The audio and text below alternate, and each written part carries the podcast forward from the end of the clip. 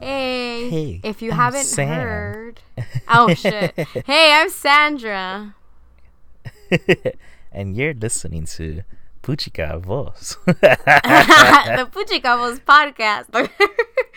this is part two of the Central American Art as Resistance Roundtable discussion that we did the previous week. If you haven't heard that already, go listen to part one because you're going to be like, whoa, who are all these people? Wow, they're so dope and amazing. How do I not know them? What are their names?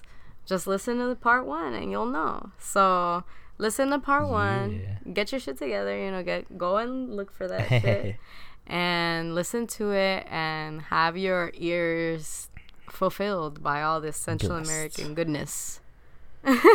Blessed. Yes. Blessed. Yes. Hope y'all are ready for more amazing conversations and beautiful tangents that are just as deep as the questions we asked. Mm-hmm.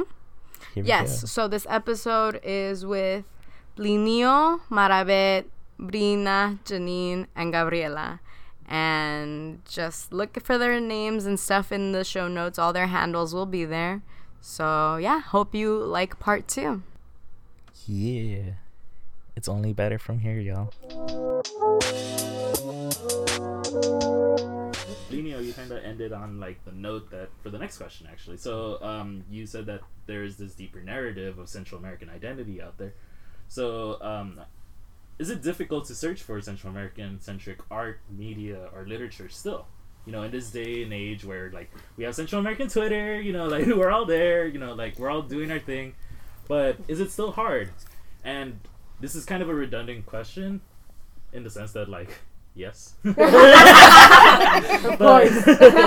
but I still want to hear y'all's thoughts on it because I want to know exactly how hard it is for you in your specific medium and in like putting the work out that you do. So this is Maravet again.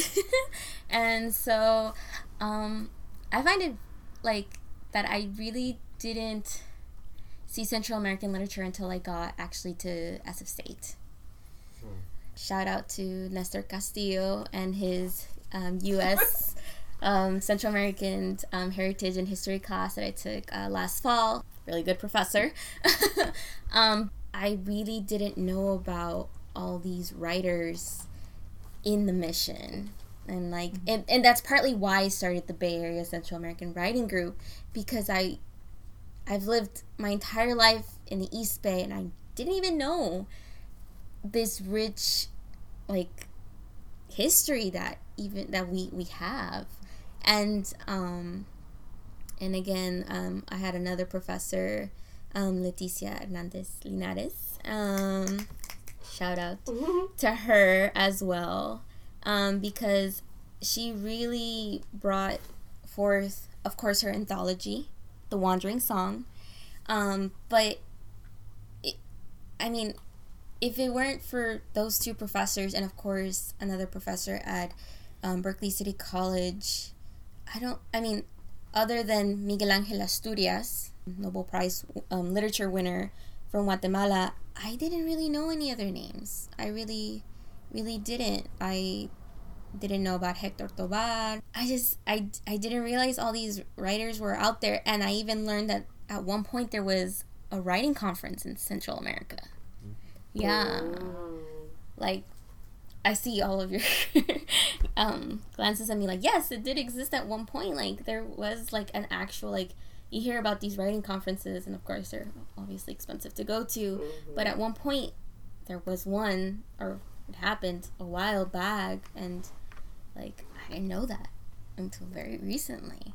And so, I mean, I think if it weren't for all these trailblazing writers here in the Bay Area, and El Tecolote, of course, I think we, in part, wouldn't be where we are now. This is Brina. If it wasn't for like academia, I also went to SFSU and really like fell in love with the Central American centric classes because that was like the these were like the very first teachers that were Salvadoran and encouraged us. I, I'll never forget like even having that one assignment to like interview like two migrants and I'm like, oh, I'll just like talk to both of my parents because they're like from two completely different countries and came to the mission and started their lives there in the city.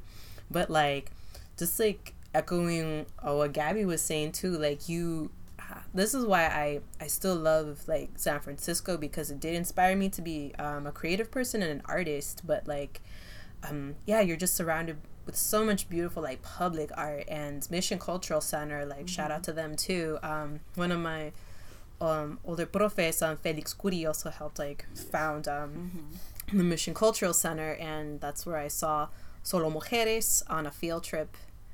And that's when I was like, I want to be like with these cats over here, like my art and like last I just got featured in like the last one that just happened. That was really cool. I was like, what? Somebody's asking me to like submit stuff like without me submitting something. I'm like, like I appreciate um my mujer because um she's like um like a Chicana like ally, and I love it when allies like pull out for like our people and understand like yo we as Chicanos like we do have a privilege and let's you know push aside like the conversations and like the quote unquote critiques of divisiveness because mm-hmm. it needs to happen for like Central Americans and South Americans too. But um I forgot. I lost my train of thought. you got it. no, that's what it is. Thought. it's a big thought is coming out. You riding away. Big, big thought. Remind me the question though. oh shit. It was um oh is it's difficult, difficult to search. Oh yeah, like um, I feel like it still is. Um, speaking from like a comics, um, like an indie comics, like um, point of reference. Um, yeah, like I tell myself a lot, and like to like some closest friends of mine and my partner, like it does feel lonely, and sometimes like i'm glad y'all are saying this too because that makes me feel less lonely about the loneliness because i only know like myself, my other homie, um, Dustin Garcia, Cuban, um, Nicoya, and our other um, homie, um, Daniel Parada, who's also from the mission too. Um, he's Salvi and makes um, these awesome comics that are like an alternative history to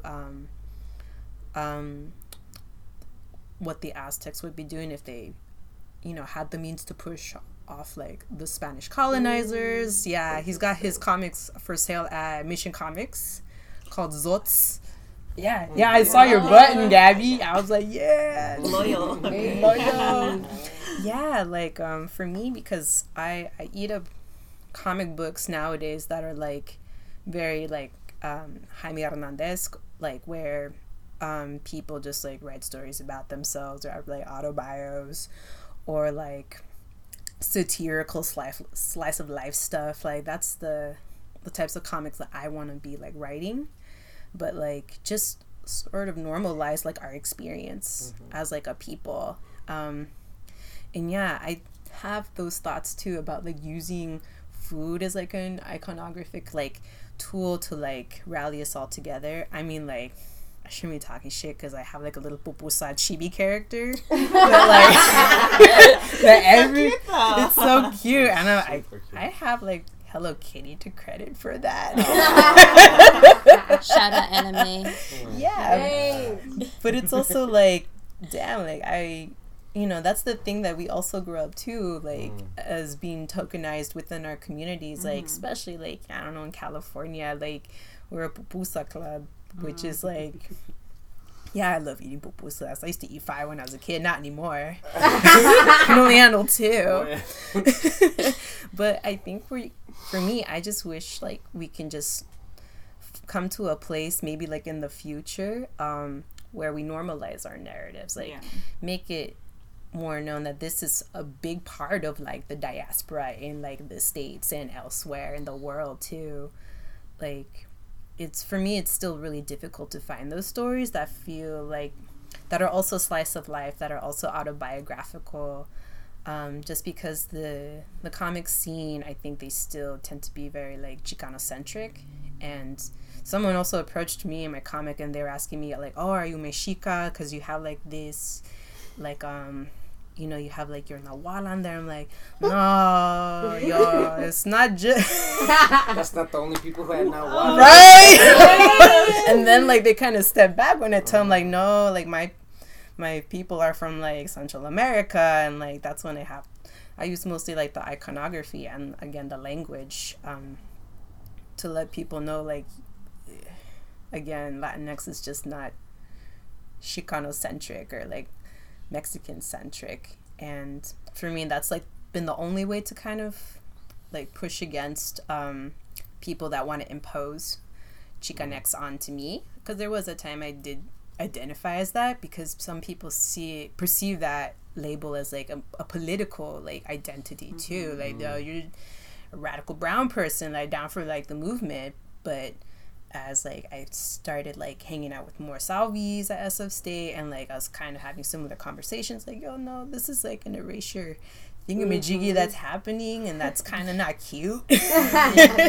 Like wait like we have completely different histories. Like like even like languages like indigenous languages that you know we should be talking like speaking like right now and um, I think a lot of people tend to forget that too, and the erasure of like the Pocomam and the Pipil, like all of those, mm-hmm. like also all the very different Mayan like communities that occupy like the mission for mm-hmm. sure. Like we mm-hmm. forget that it's so diverse, like as much as it is diverse in like Mexico, but uh, it's it's a struggle to still find all of that content. But um, I think we have the leverage a little bit more now because of like the access to like the internet and things like that. But because of the internet, I only got to find out about Fernando Llort, um, the Salvadoran artist, and like one indigenous artist from Guatemala, Juan Sisay. Um, because when I was younger, I was more um, hungry for like those like artists that I could study and learn from and feel more empowered to like pursue this thing, this art thing. finding work Yeah. like um at least in my space of like publication making it's been like hard um but i do want to give a shout out to la liga zine which is like a mixed zine it's not only mexican centric there's folks in south america too a la horchata zine la horchata zine Yeah. Yeah. horchata. They're, like, Yeah. it's put together by two like brown women from the DMV DC area. Um, oh, I think Nesia Media Yeah. Collective is mixed. It's not only Mexican. And Latino yeah, Rebels. Yeah. Latino Rebel. Okay, yeah. So. Centro Americonadas. too. Who is Mariconadas. yeah, it's like is from the Bay but is not here? Oh my god! Wait, I don't. N- I never Oh, knew that. no, Wow. Maya Chapina. Maya Chapina. What the heck? I need. Oh yeah, Oh, yeah. she's really cool. She's, She's really Yeah. She's dope. I she's need to here. follow now. I'm trying to- Yeah. Well, I think like for me, I think that because we're such a small community and like the internet is like so crazy, right? Because it's so big, it's kind of daunting, but it still feels tiny. Because it's also like a choice to like be in these spaces. Like I think for me, it's a choice to like go out and like look at Central American Twitter and like all these things are a choice, right? But when you come upon like what we're all problematic in our own ways, you know, we all like no one's perfect, but I think like when you find like some very toxic um, folks that are given a platform, it is really hard to be like, okay, well then, do I not say anything? Do I do like how do I like what do I do? Oh, I like her like No, We're but not saying I'll give, names. I'll give context, right? so like the true. first time I ever like um what's it called interacted with a Salvadorian artist was at City Hall when I was an intern, and like they uh at the time the supervisor Dave Campos had like this big he had the biggest office so that we, they had a legitimate art show. I was like okay rad, and like I looked up and it was like these amazing like beautiful talent like just so like beautiful pieces right and I'd never and when they told me he was Salvadorian I was like what? I was like shook, and I remember like being emotional because I just like wa- well I had a little too much wine, but I was like this is just so beautiful, like it's so cool. Later I would go on and like I would um, work at a nonprofit in the mission, and this artist would become the executive director of the space, and I was just so excited, right? Because like in the mission, like a lot of the nonprofits, their programming focuses around like Chicano art. I feel like you know at least like that's what it it says on the programming. Um, and sometimes, like a lot of the people in positions of power, like executive directors, are um, are not Central American, are not Afro Latinos, are not you know, do not come from these spaces. And then later, I, along with four other women, resigned from this position because it this this person provided such a toxic like work environment and made a lot of us feel unsafe as women and like you know this is also a very respected artist in the mission and like is an executive mm. director. Like i'm 23 years old going against like a, a grown-ass man who has a platform and like the moment you say something you- you're like your voice is negated because you're so young or because you're a woman or because you're considered problematic. But it's like am i am, am i in the four women who decided to leave? Like are we problematic or is the problem like stemming from the person in positions of power? But they're like and as an artist like I I understand the value of his work but like can you separate the work from their identity and understand like the power of the representation? You know like all these things you're trying to unpack and like with mm. twitter like especially like i've been reading some comments i'm like are you sure you're supposed to say that like that? That we, we should like unpack what you said. Because like even on the internet like maybe it's because like you know you put something up and and it's the simple gratification of doing something quickly or just like visual gratification. And like there are some like anti-black undertones in a lot of things that i like read and see and i'm like i know we're all growing and we're learning. Like you know i'm also learning to unpack a lot of things that were like ingrained into me when i was a child um, from both families um, and you know that was ingrained from ignorance on their end too like and their family so it's just like how do you navigate that without trying to like you know be complicit in these spaces? And like as someone who does have a platform in various like on and off the internet like how do you navigate that? And i think it's like a constant like discovery for us. And like going like even more into that like i've learned so much about garifuna culture off of the internet. So like into something more positive now you know? It's just like it's it's been really cool to like learn and be like wow i've been so ignorant to this like let me also make the choice to like dive into this. And i just wish like that community had more of a platform. And um because you just learn so much. And like being nicaraguan also like i didn't know about the mosquito community until like what a year and a half ago. And that like on all platforms in and outside the internet like there is there is i feel like a it's either from ignorance or a constant mm. or like a an active decision to just not bring in these voices or these narratives um, into these spaces so i think i just went on a rant but like the point is it's mm-hmm. Mm-hmm. yeah it's like All layered valid. yeah Say it, say it. So, alright, that's all fucking dope. I love that shit. Mm. You guys say you guys say like the best shit. Sorry, actually, I'm gonna do a little a little side thing right now. Yeah. Uh, I just wanted to say, and I'm really appreciative, and I'm gonna throw this just out there for the group and also for the people who are listening. I'm really proud of, of being able to have a group of people who grew up in the Bay Area because I know that that is such a thing. I feel like it's so hard to meet people from the Bay, like born and raised in the Bay Area. Like you've been here since you were like you went to like public schools around here. Like I feel like that's a lot of the thing that like gets you to know shit is going through the public school system or you learning the social services system makes you really understand how it is to live somewhere. And I don't know why, but that's just like what I've been thinking a lot these days. And I'm just like really appreciative that especially in a place that's so transient like the Bay Area, like it's including me, not excluding me, like including me, call me out, I don't care, say it. Um gentrification is just so huge and like displacement is so real. So I'm just like very proud that like we have Central Americans that are just like fucking from the fucking bay, ready to get down like the fucking bay, like because there's such a difference. And it, and like being in San Francisco, working in San Francisco, is just like day and night, like the people. And I just want to throw that out there because I'm really happy that there's people. Aw, from the thank Bay you. Area. Thank you. I Because y'all it. are loved and everyone needs you everywhere. Because it's frustrating to be in spaces that are like meant to cook for the community of San Francisco, and I'm like, where or the Bay Area? I'm like, where the fuck are you from? I'm from Michigan. I'm from fucking mm. Jersey. I'm like, who the fuck are you? Like, There's Central American. No, it's not just not Central like, American, but just oh, like okay. any type of like nonprofit space. Like Mhm. I, so I mm-hmm. work with like a national nonprofit, right? And even though it's like a localized national national nonprofit, it's like I swear to you, we have a staff of fifty. I can probably name like the five people that have, grew up in the Bay Area, mm. which is like wild. It's like it shouldn't be like that. That's real. Yeah, I mean, right mm-hmm. now I've been saying Berkeley, but I want to say B Town, and Yeah. I've been saying I'm from North Oakland, but I want to say I City, you know, Oh. and so for sure, you know, like I, f- I, I- I feel you. You know, like it's you, we, you know we have to speak properly to the rest of the country so they can understand that I'm from Berkeley, and uh, well Berkeley. I'm sorry, because you know they're like the thing. If if you're from Berkeley, you say like Berkeley. You don't say I'm from Berkeley. I went to UC Berkeley, which I did, but like Everyone's so polite yeah, when they have when they say Berkeley. yeah, They're so Berkeley, polite. Berkeley. Oh, But you like gotta, you gotta say it with emphasis on the K, you know, Berkeley, Berkeley player, you know, and Ice City. I, I mean, I'm from Oakland.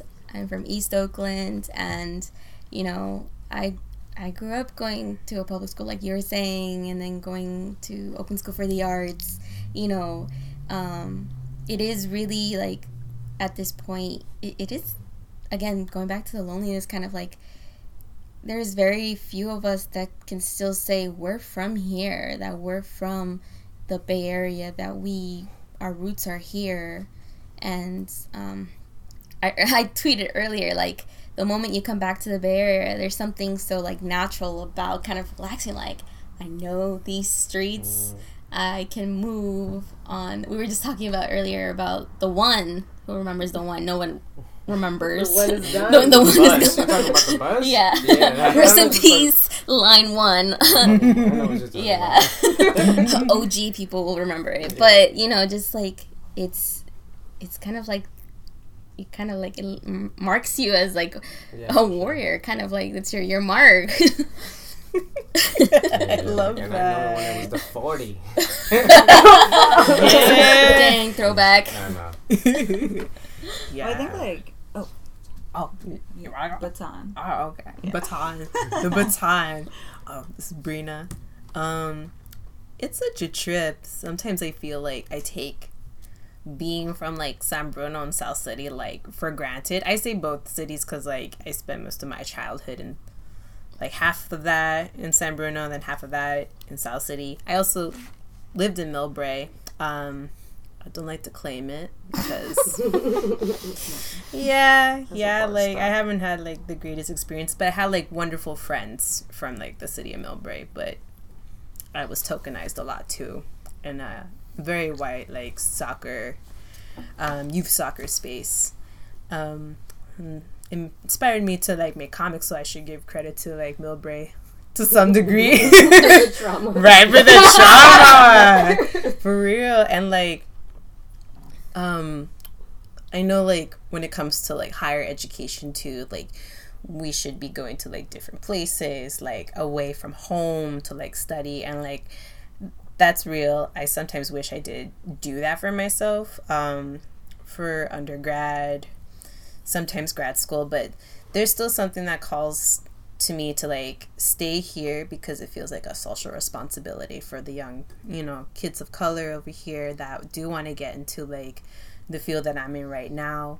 Um, yeah, SFSU like is where like so much growth and like wokeness happened. Like the wokeness was always there, like I feel like in the mission, but it didn't really like unfold itself until like I met all these other rap people that were also from the Bay Area too. And it just makes you feel like this is your tribe that, you know, you've been trying to find for all these years. And like, I'm in grad school right now for uh, my MFA in comics at California College of the Arts in the city. So I was just like, kind of like, like tearing up a little bit when I got like a phone call from the chair telling me like you got in, and I'm like, what? like I'm like sorry man I'm about to cry. Because I feel like it's like these we hold like all of these hidden gems that not everybody knows about like what it feels like to be from here too.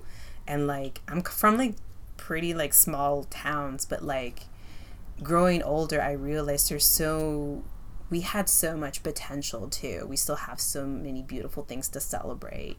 Being from like itty bitty South City and San Bruno, like going back to those places are still like really important to me because like that's where we had like our first pupusa like at como se llama? Um shit Balompié. Balompié. Yeah, and- it Zócalo? El or Sol- yes, Santa- El Zócalo. I can't believe like I had a huge brain fart, but that's in South San Francisco. Yeah. El Zócalo and like San Miguel, like this, like the Guatemalan restaurant. Like those were like our like places where we felt like so connected to like our roots, and they were always mostly restaurants. But um, yeah, I think like a lot of us who tend to find each other like still want to stay here. Is try to fight as much as fight as hard because it's also like a crazy erasure that's happening with the gentrification too. There's so much like what you were saying, like so much history in Balmy Alley that no one's talking about. And It's really frightening. over. Yeah. Yeah, Yeah, it that's scares the me. messed up part that it's getting painted Mhm. over. Like murals change, you know, but it's kind of like symbolic of what's happening. Um, yeah. That was awesome. Oh, yeah. yeah, I think like I love being from the mission, and like even my Instagram bio, I'm like a brat. I'm like OG mission baby. Um, Claim that. because yeah, I claim it because it's like for me, it's like you know I was born in General Hospital before it was Zuckerberg oh, you know, I have feelings about that. And I also think that when people think of like a mission, like a kid from the mission, they're not thinking like a Nika Salvi kid, you know? They're not thinking of someone who like who's there's so many mom and pop shops on Mission Street and like you see the adults but you never like think of their children and like I'm one of their children. So like, you know, for me it's like when you think of like a child from the mission, you don't think of someone like me, maybe someone who looks like me but not necessarily like with the same background and i think yeah gentrification has been really scary and i, I feel you on like the social responsibility element of it like for high school i went to school in pacific heights right and like that's where i was like i did not rep like the mission district if i didn't have to. I just wouldn't talk about it because it's like one you're already brown you're visibly like different and then two like you're not coming from one of these families that can pay the tuition. Like i think at the time it was like 30 something thousand dollars a year. You're like a financial aid kid you know from the mission. Like there's just all these undertones already telling you like that's not something you should be proud of.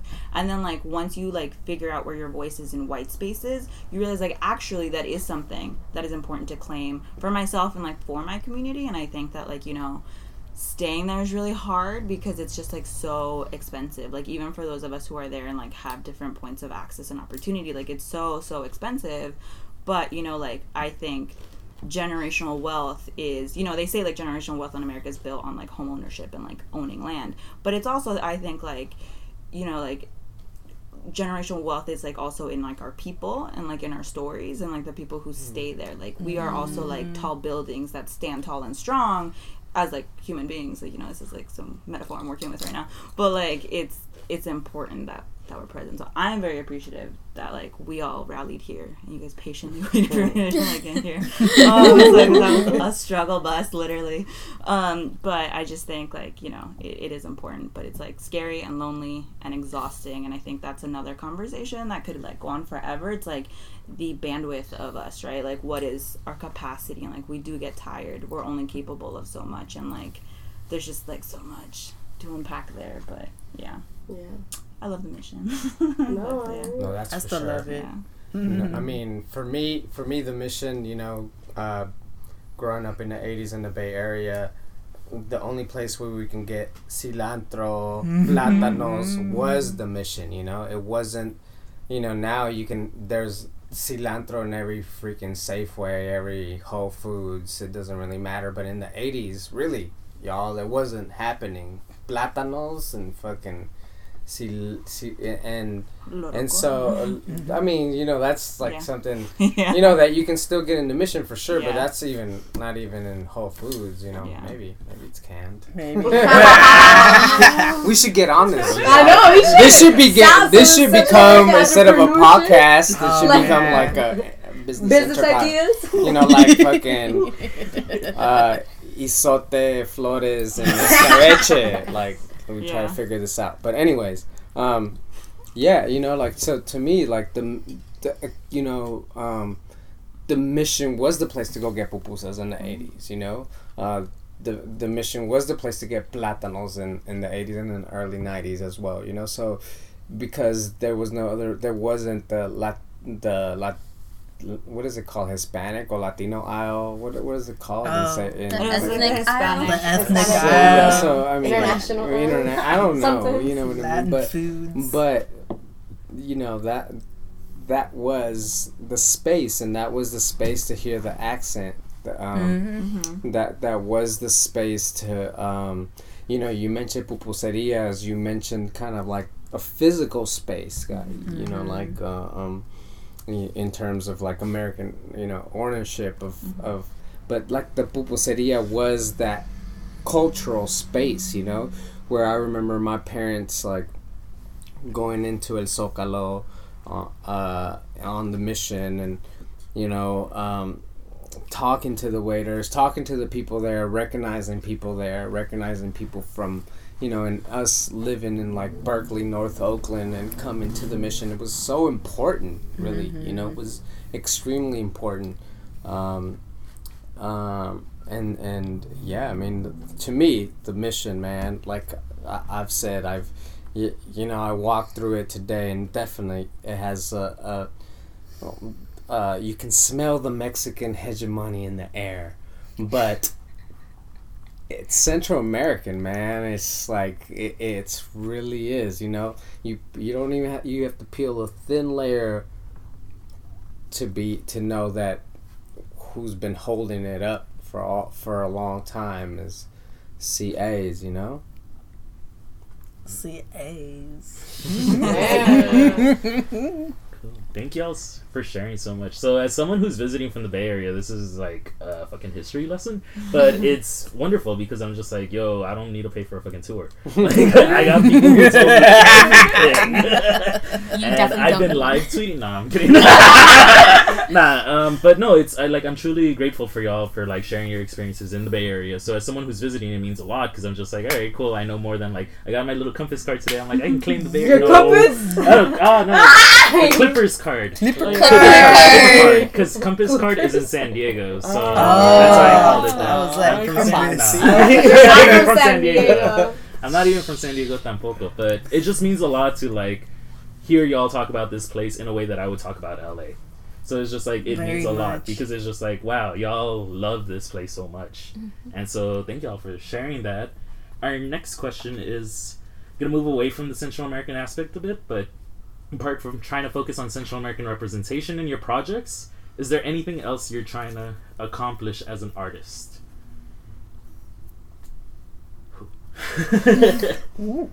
I, I, I don't know. You know, um, uh, this is Plinio, and um, living in, in Mexico um, and and separating myself from being in the United States and and really kind of focusing on who I was as a person from El Salvador, like.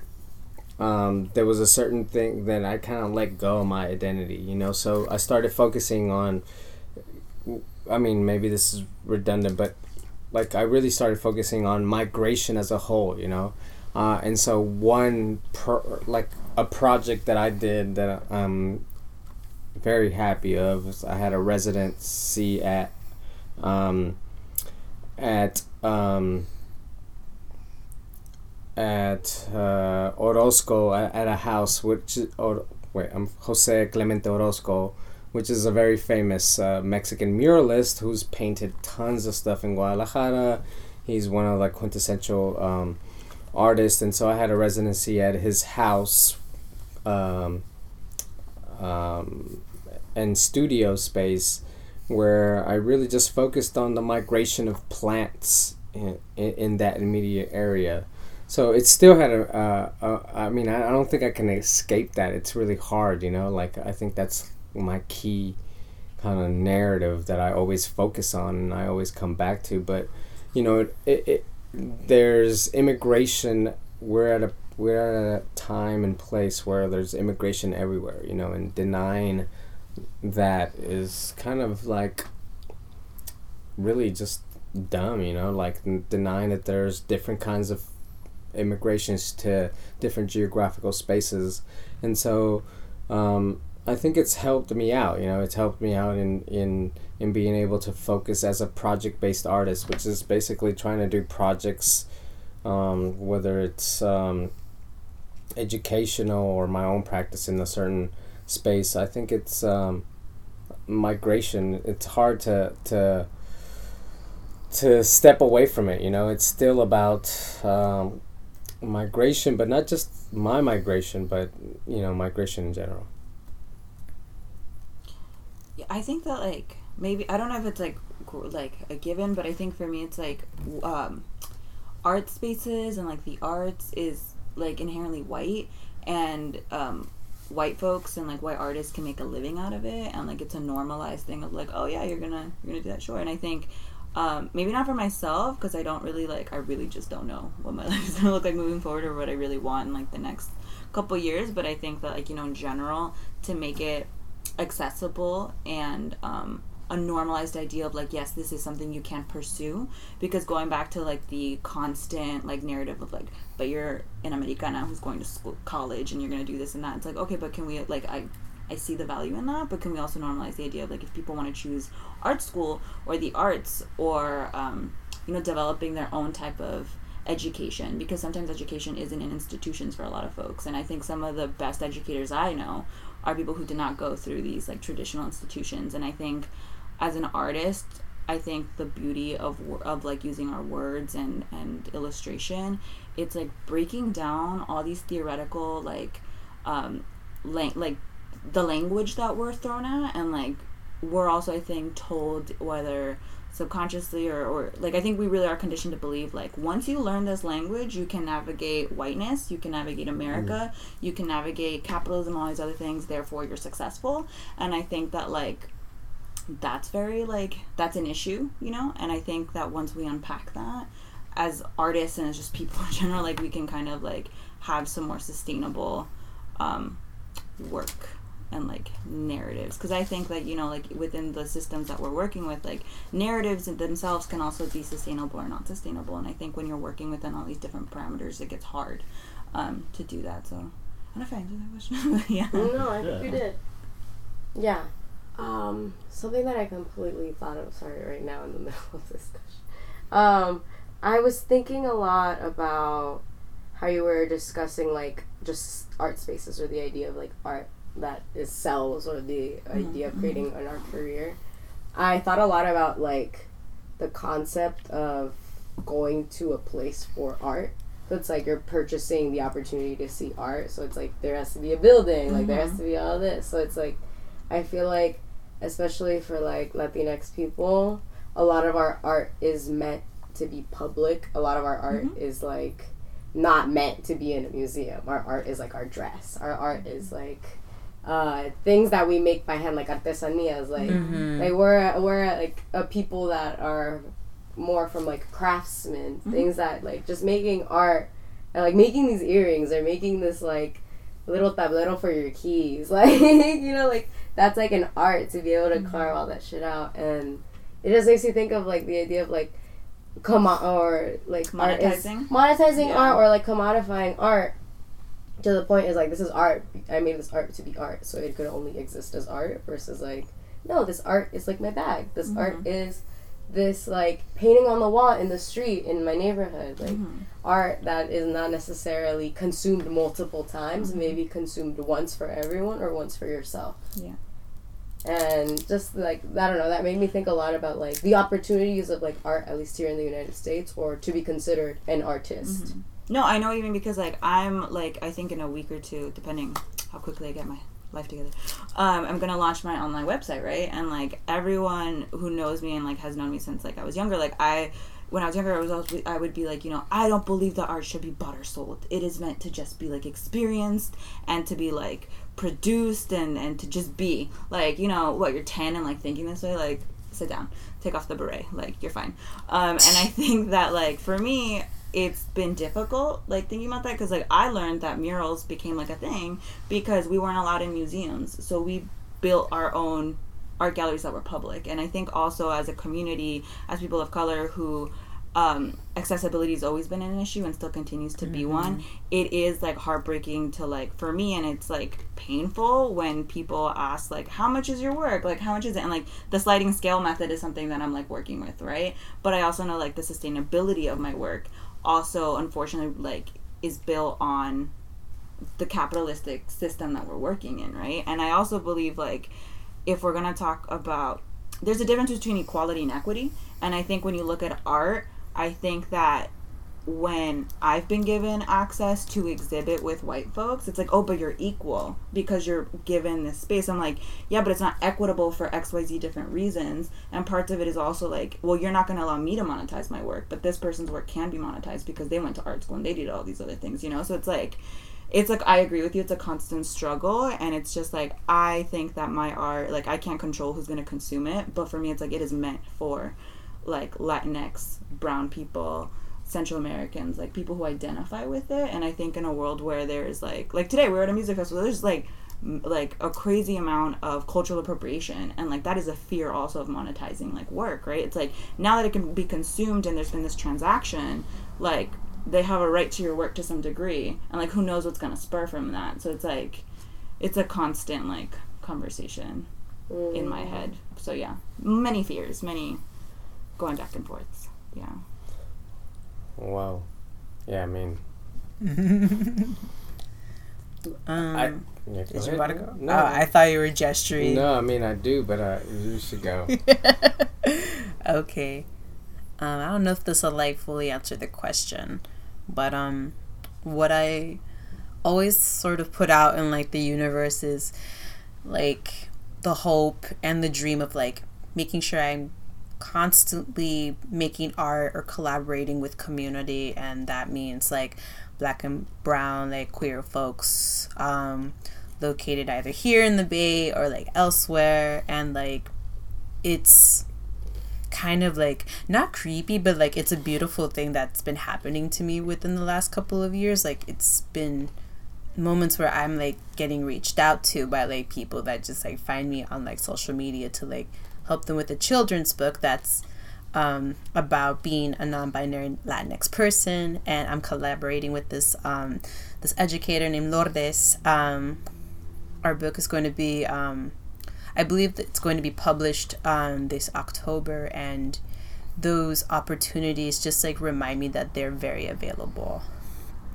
But um, in the publishing world, like in the greater scheme of things, um, in comics, and it's a conversation I have with like people of color um, that are into indie stuff too. It's still a struggle because not everybody um, sometimes has like a good experiences with editing language and like going back to like you know claiming like um, language as like um like a utopia for like art and literature. Like we want to make sure our caliche is in there and that's the way i want to make sure like my comics are accessible and blatantly like it's meant for a specific audience but it can be accessible or anybody can consume it but like it's a thing too. It's still a very white comics is a very white like industry. And um not everybody thinks that your culture, your language is going to be as marketable as you dream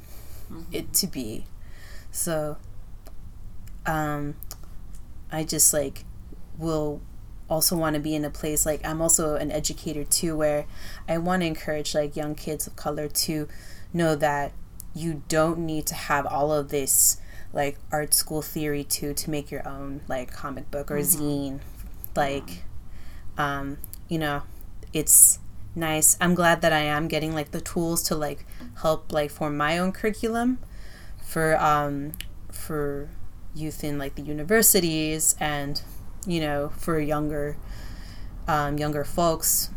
But um it's it's like a funny time like to be in like the comic book world because like it's getting more academic and like the more that we're building or that we have been building language on like comic theory sometimes it seems like I, I don't want it to seem that these are like ideas and theories that are inaccessible and that you need to learn the tools like in art theory to like know how to break them and how to like properly make art which is like no like like echoing what like gabby's saying like you like um are inspired by so many like names and people who never had that training had that education. So just like reinforcing that that narrative that you can own your own stuff and nobody should like be calling you out for like doing it the wrong or right way. Like it's it's still an extension of yourself. So my dream is just to create like a safe like a safe learning environment mm-hmm. designed for like people of color to like feel empowered to own their own stories and like yeah the pub to pitch to a publisher like i know that's something that a lot of us would aspire to do but i come from like zines as well and i feel like there's just so much more power to like self-publishing your work mm-hmm. too. And you never know whose hands it's going to fall into as well. Like it's been like the most supportive like community that i belong to Apart from trying to focus on Central American representation in your projects, is there anything else you as an artist are trying to accomplish or as a curator? Okay, yeah. Curator, I'll lean on Can that a little more. I'm Janine. Um, yeah, I just echoing back, like creating an, an environment that embraces, um, and also trying to use like particular privileges to benefit folks who are you know traditionally marginalized so for example like even on this panel like i've tried to be roundtable i've been i've been trying to like talk less because I am not from the Bay Area. I'm a transplant, and I'm also have several other privileges, as I mentioned before, um, pale skin privilege, passing, etc., all that stuff. So I think that with Undertone specifically, like my friends and I are, this is stuff that we created totally out of our own pocket. There are no investors, and sometimes we break even, sometimes we don't. And uh, that's just the name of the game. Sometimes you don't make any profit, but you just have to think about, you know, can this be a platform for someone who's never been published before? A poet from the Bay Area that is still in high school, like, um, that wouldn't be picked up by a publication that, you know, nowadays, but, you know, it's been tradition that they charge submission fees to review your work at literary publications. And you know like although we're not at the capacity yet where we can like reimburse people who submit to us that's the end goal is to retroactively pay people when we make enough money one day maybe. Um, but yeah just thinking about that thinking about being an embracive environment uh, that, that doesn't have doesn't feel as gatekeeping but also realizing that like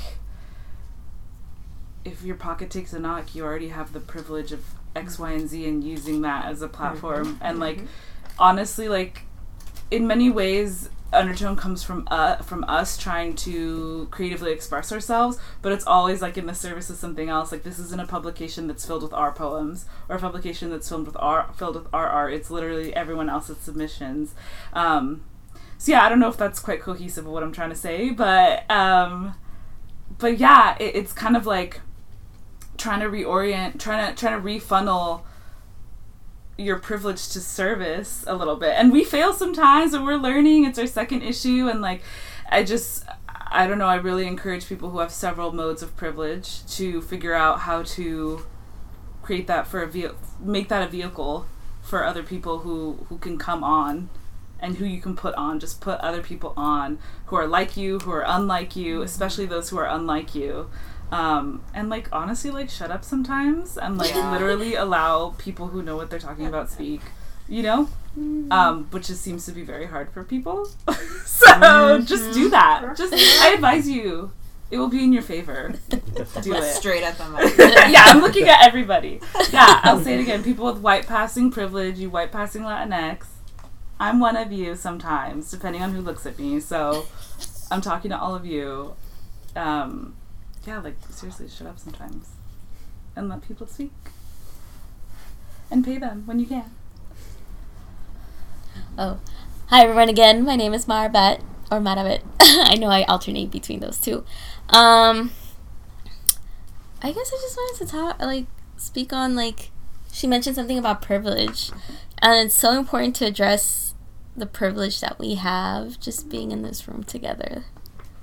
Um, because we're here because we've had opportunities to work at our our curate our art, and I think for me, um, I guess the end goal, uh, is just I am where I am because I love writing, and um, I've been writing my my whole life, and um,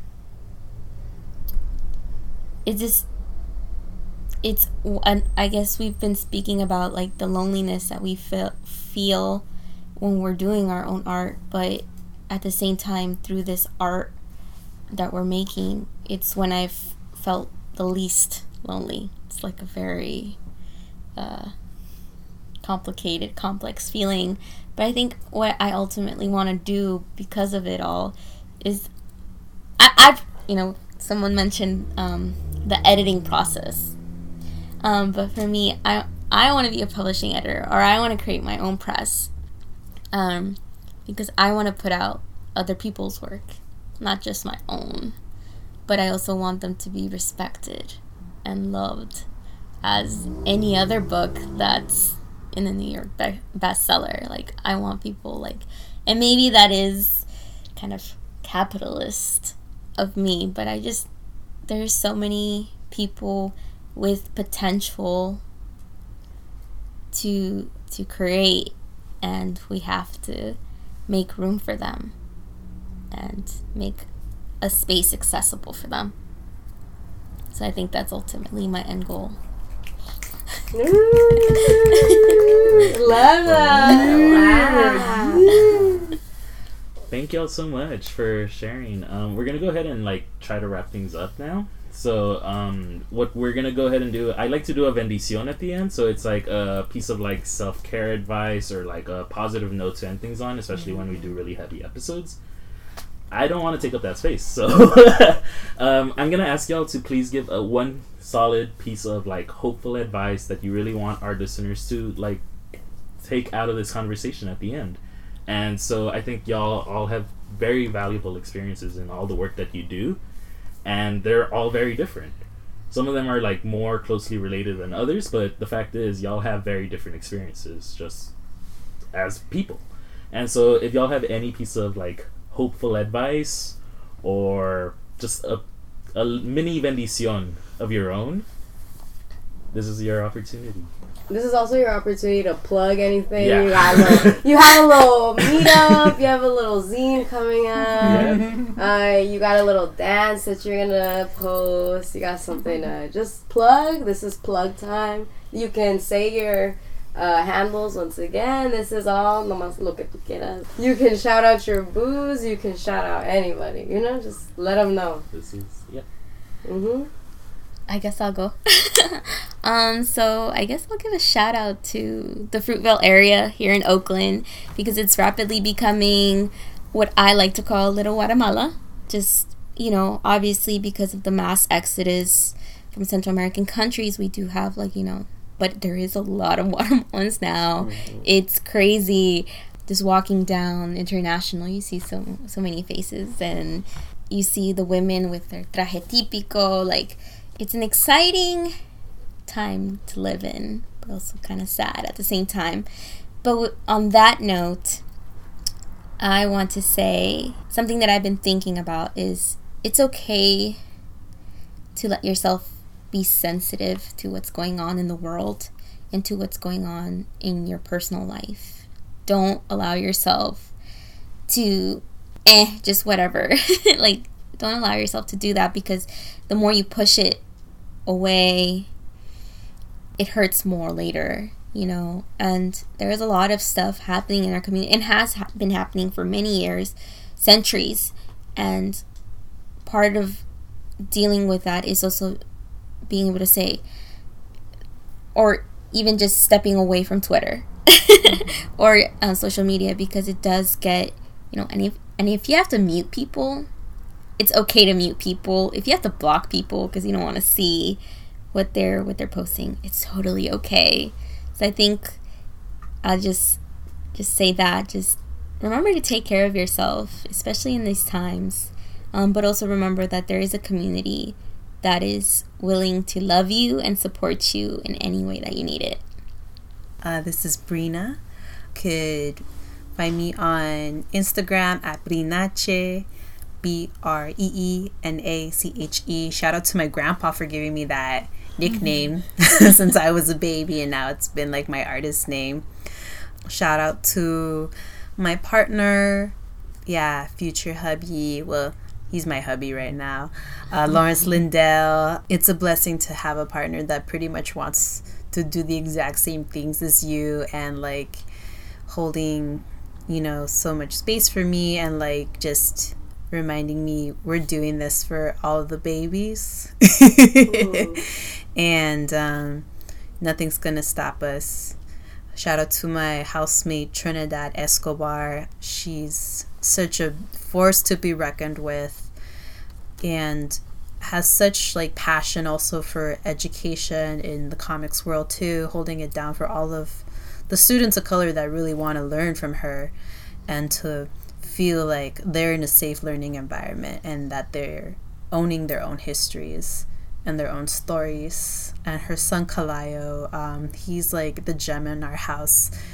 He just like is the future. This like little like queerling is loving himself and he just like has so much love for the world and uh it reminds me why I want to be or I continue to pursue education. Shout out to my best friend who's my Salvi sister from another Mr. Iberico. She's out in Texas doing her internship. She's like future doctor, shrink in training. she is my therapist and like I'm hers too. So we switch roles every now and then.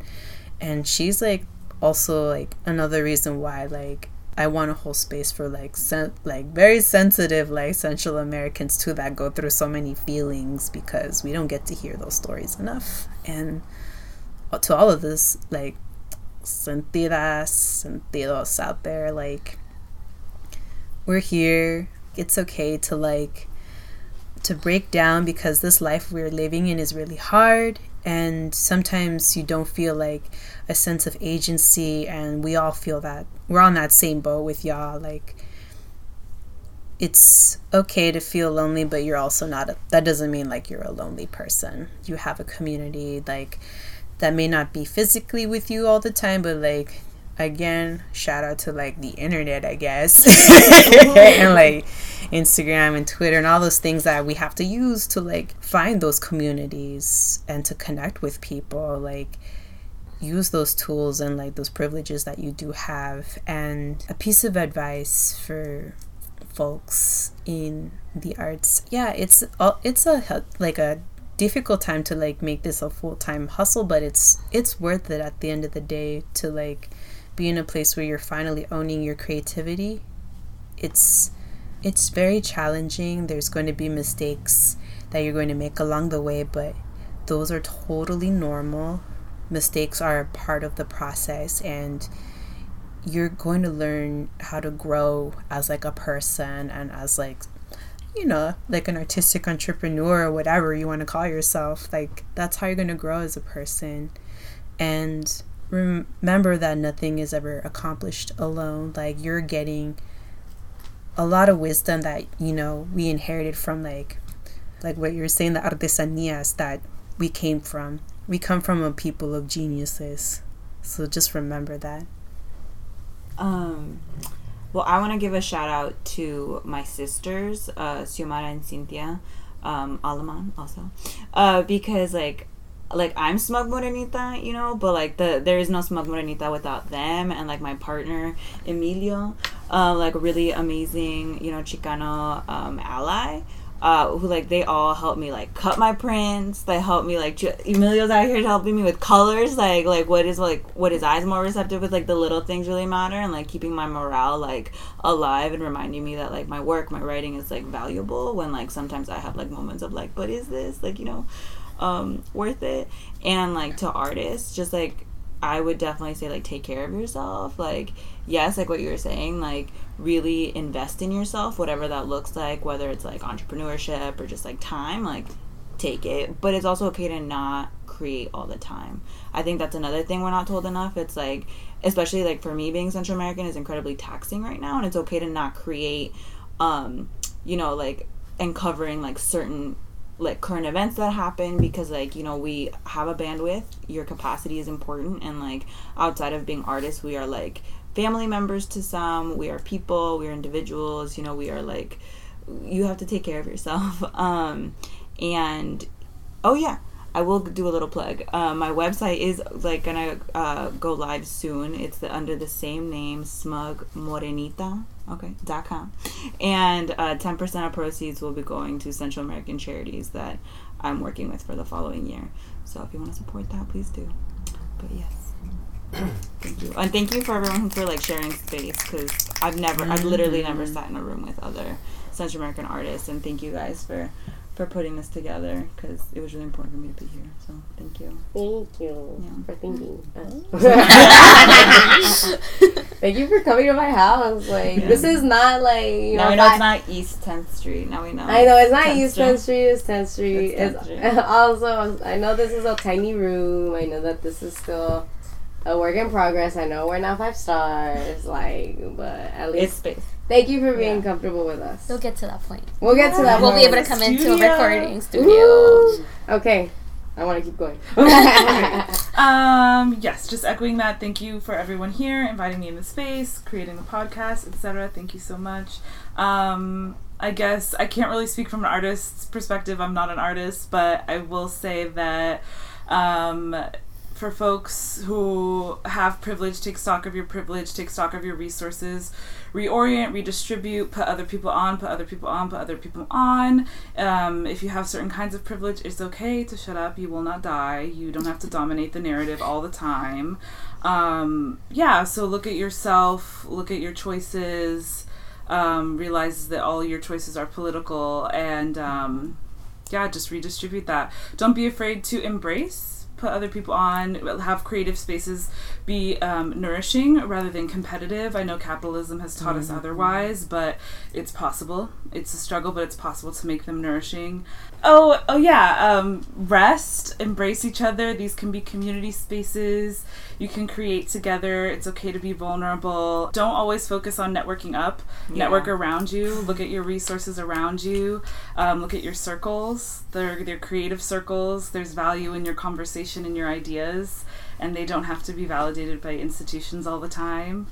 And um, it's difficult, but not everything has to come from a place of fear and scarcity.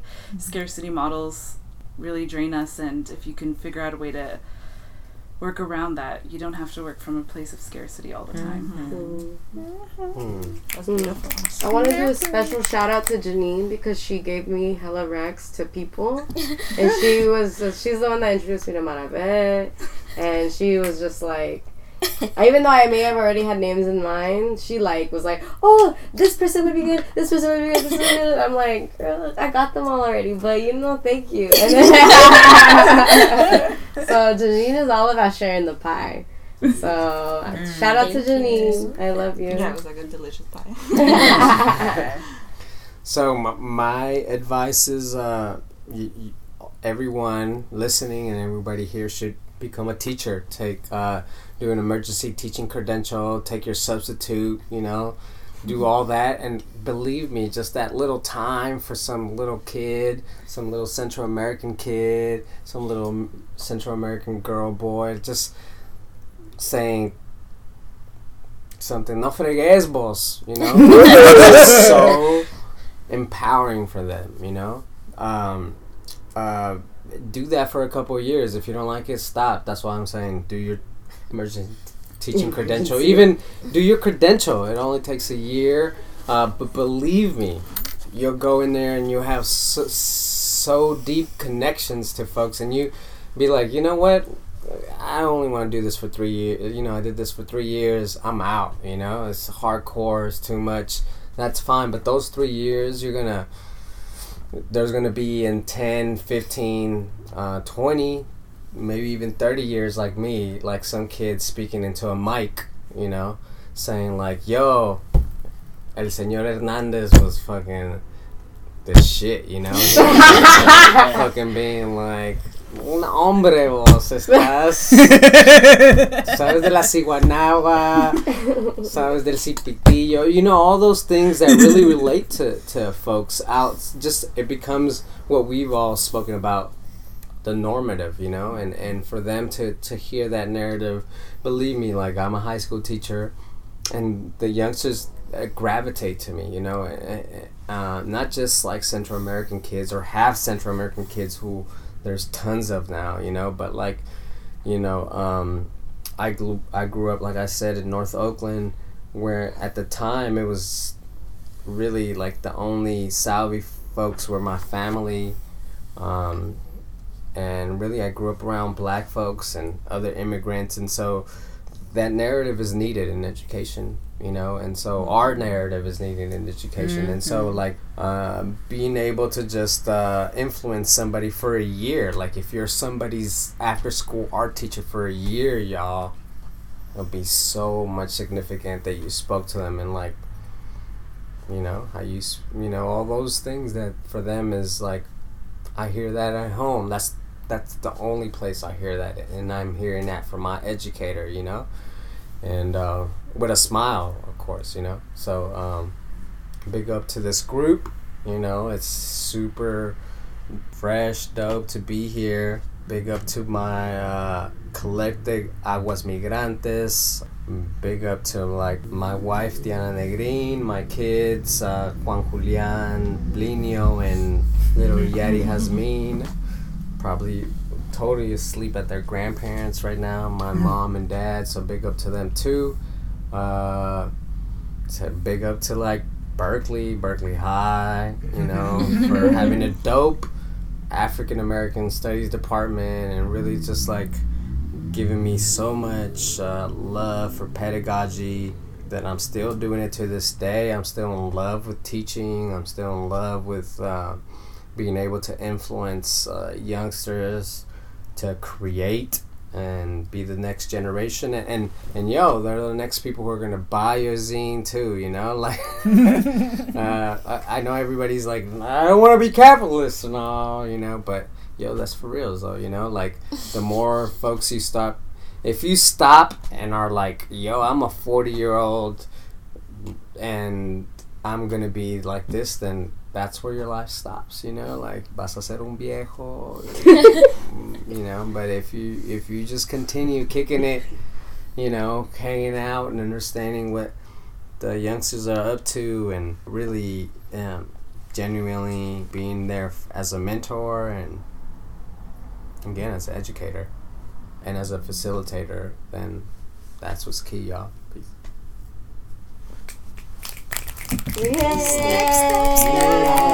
Yay. All right. Thank y'all so much for being here again. Yay. We really, really appreciated y'all taking the time, creating this space. It was, you know, you get into a mindset, you know, like it's actually a full fledged conversation. And mm-hmm. shout out to y'all. Y'all are all really dope people. Y'all are amazing. so are you too. Thank you yes. Thanks for having us. All right. I'll take. I'll take that. I y'all wanna nah. um, yeah, thank y'all so much, and we really hope y'all enjoyed this episode. Yeah. And tune in for the next one. Yo. Yo. no, that that was like honestly really incredible and I am so so grateful for being able to have shared some space with all of these really dope people who really talked about the bay in a way that you know like I guess my experience from like hearing about the bay has never been from an artist perspective.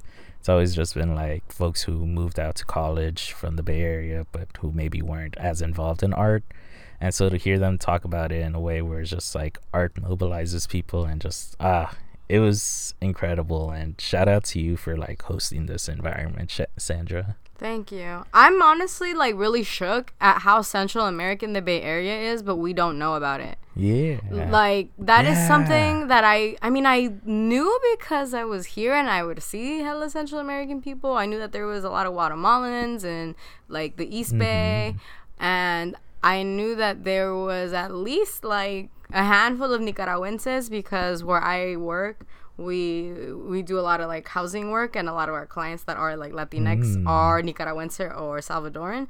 So I knew that there was, but like I also didn't really realize like how much there actually was. Yeah. So I was shook, and the fact that a lot of mission history is actually Central American history but that's not necessarily what is i guess projected was so interesting to learn about yeah it was just a different take a different history that's always been there but never been at the forefront. So it was just beautiful to be in this space. I felt so fulfilled. I was just like, yes, I came to the Bay Area and I learned about the Bay Area. You, you got know? hella educated. Ah. yeah, I did.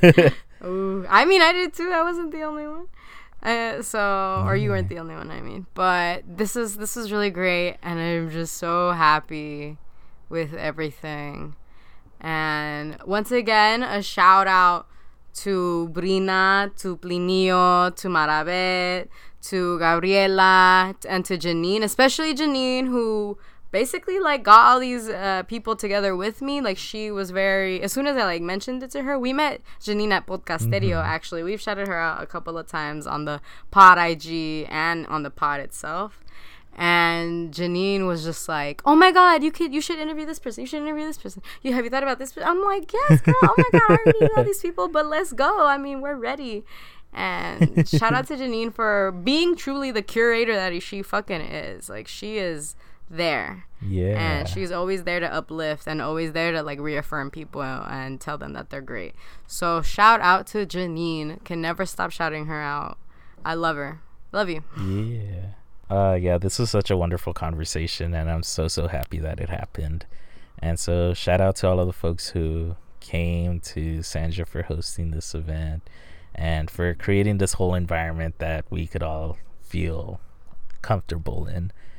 And so I hope y'all enjoyed this cuz you know, this was a lot of fun to make. This was like one of the episodes that was just like, yo, we're chilling, talking to some really fucking dope Mhm. people. Yeah, this was definitely like one of my top episodes for sure. hmm All right. Well, thank you and goodbye.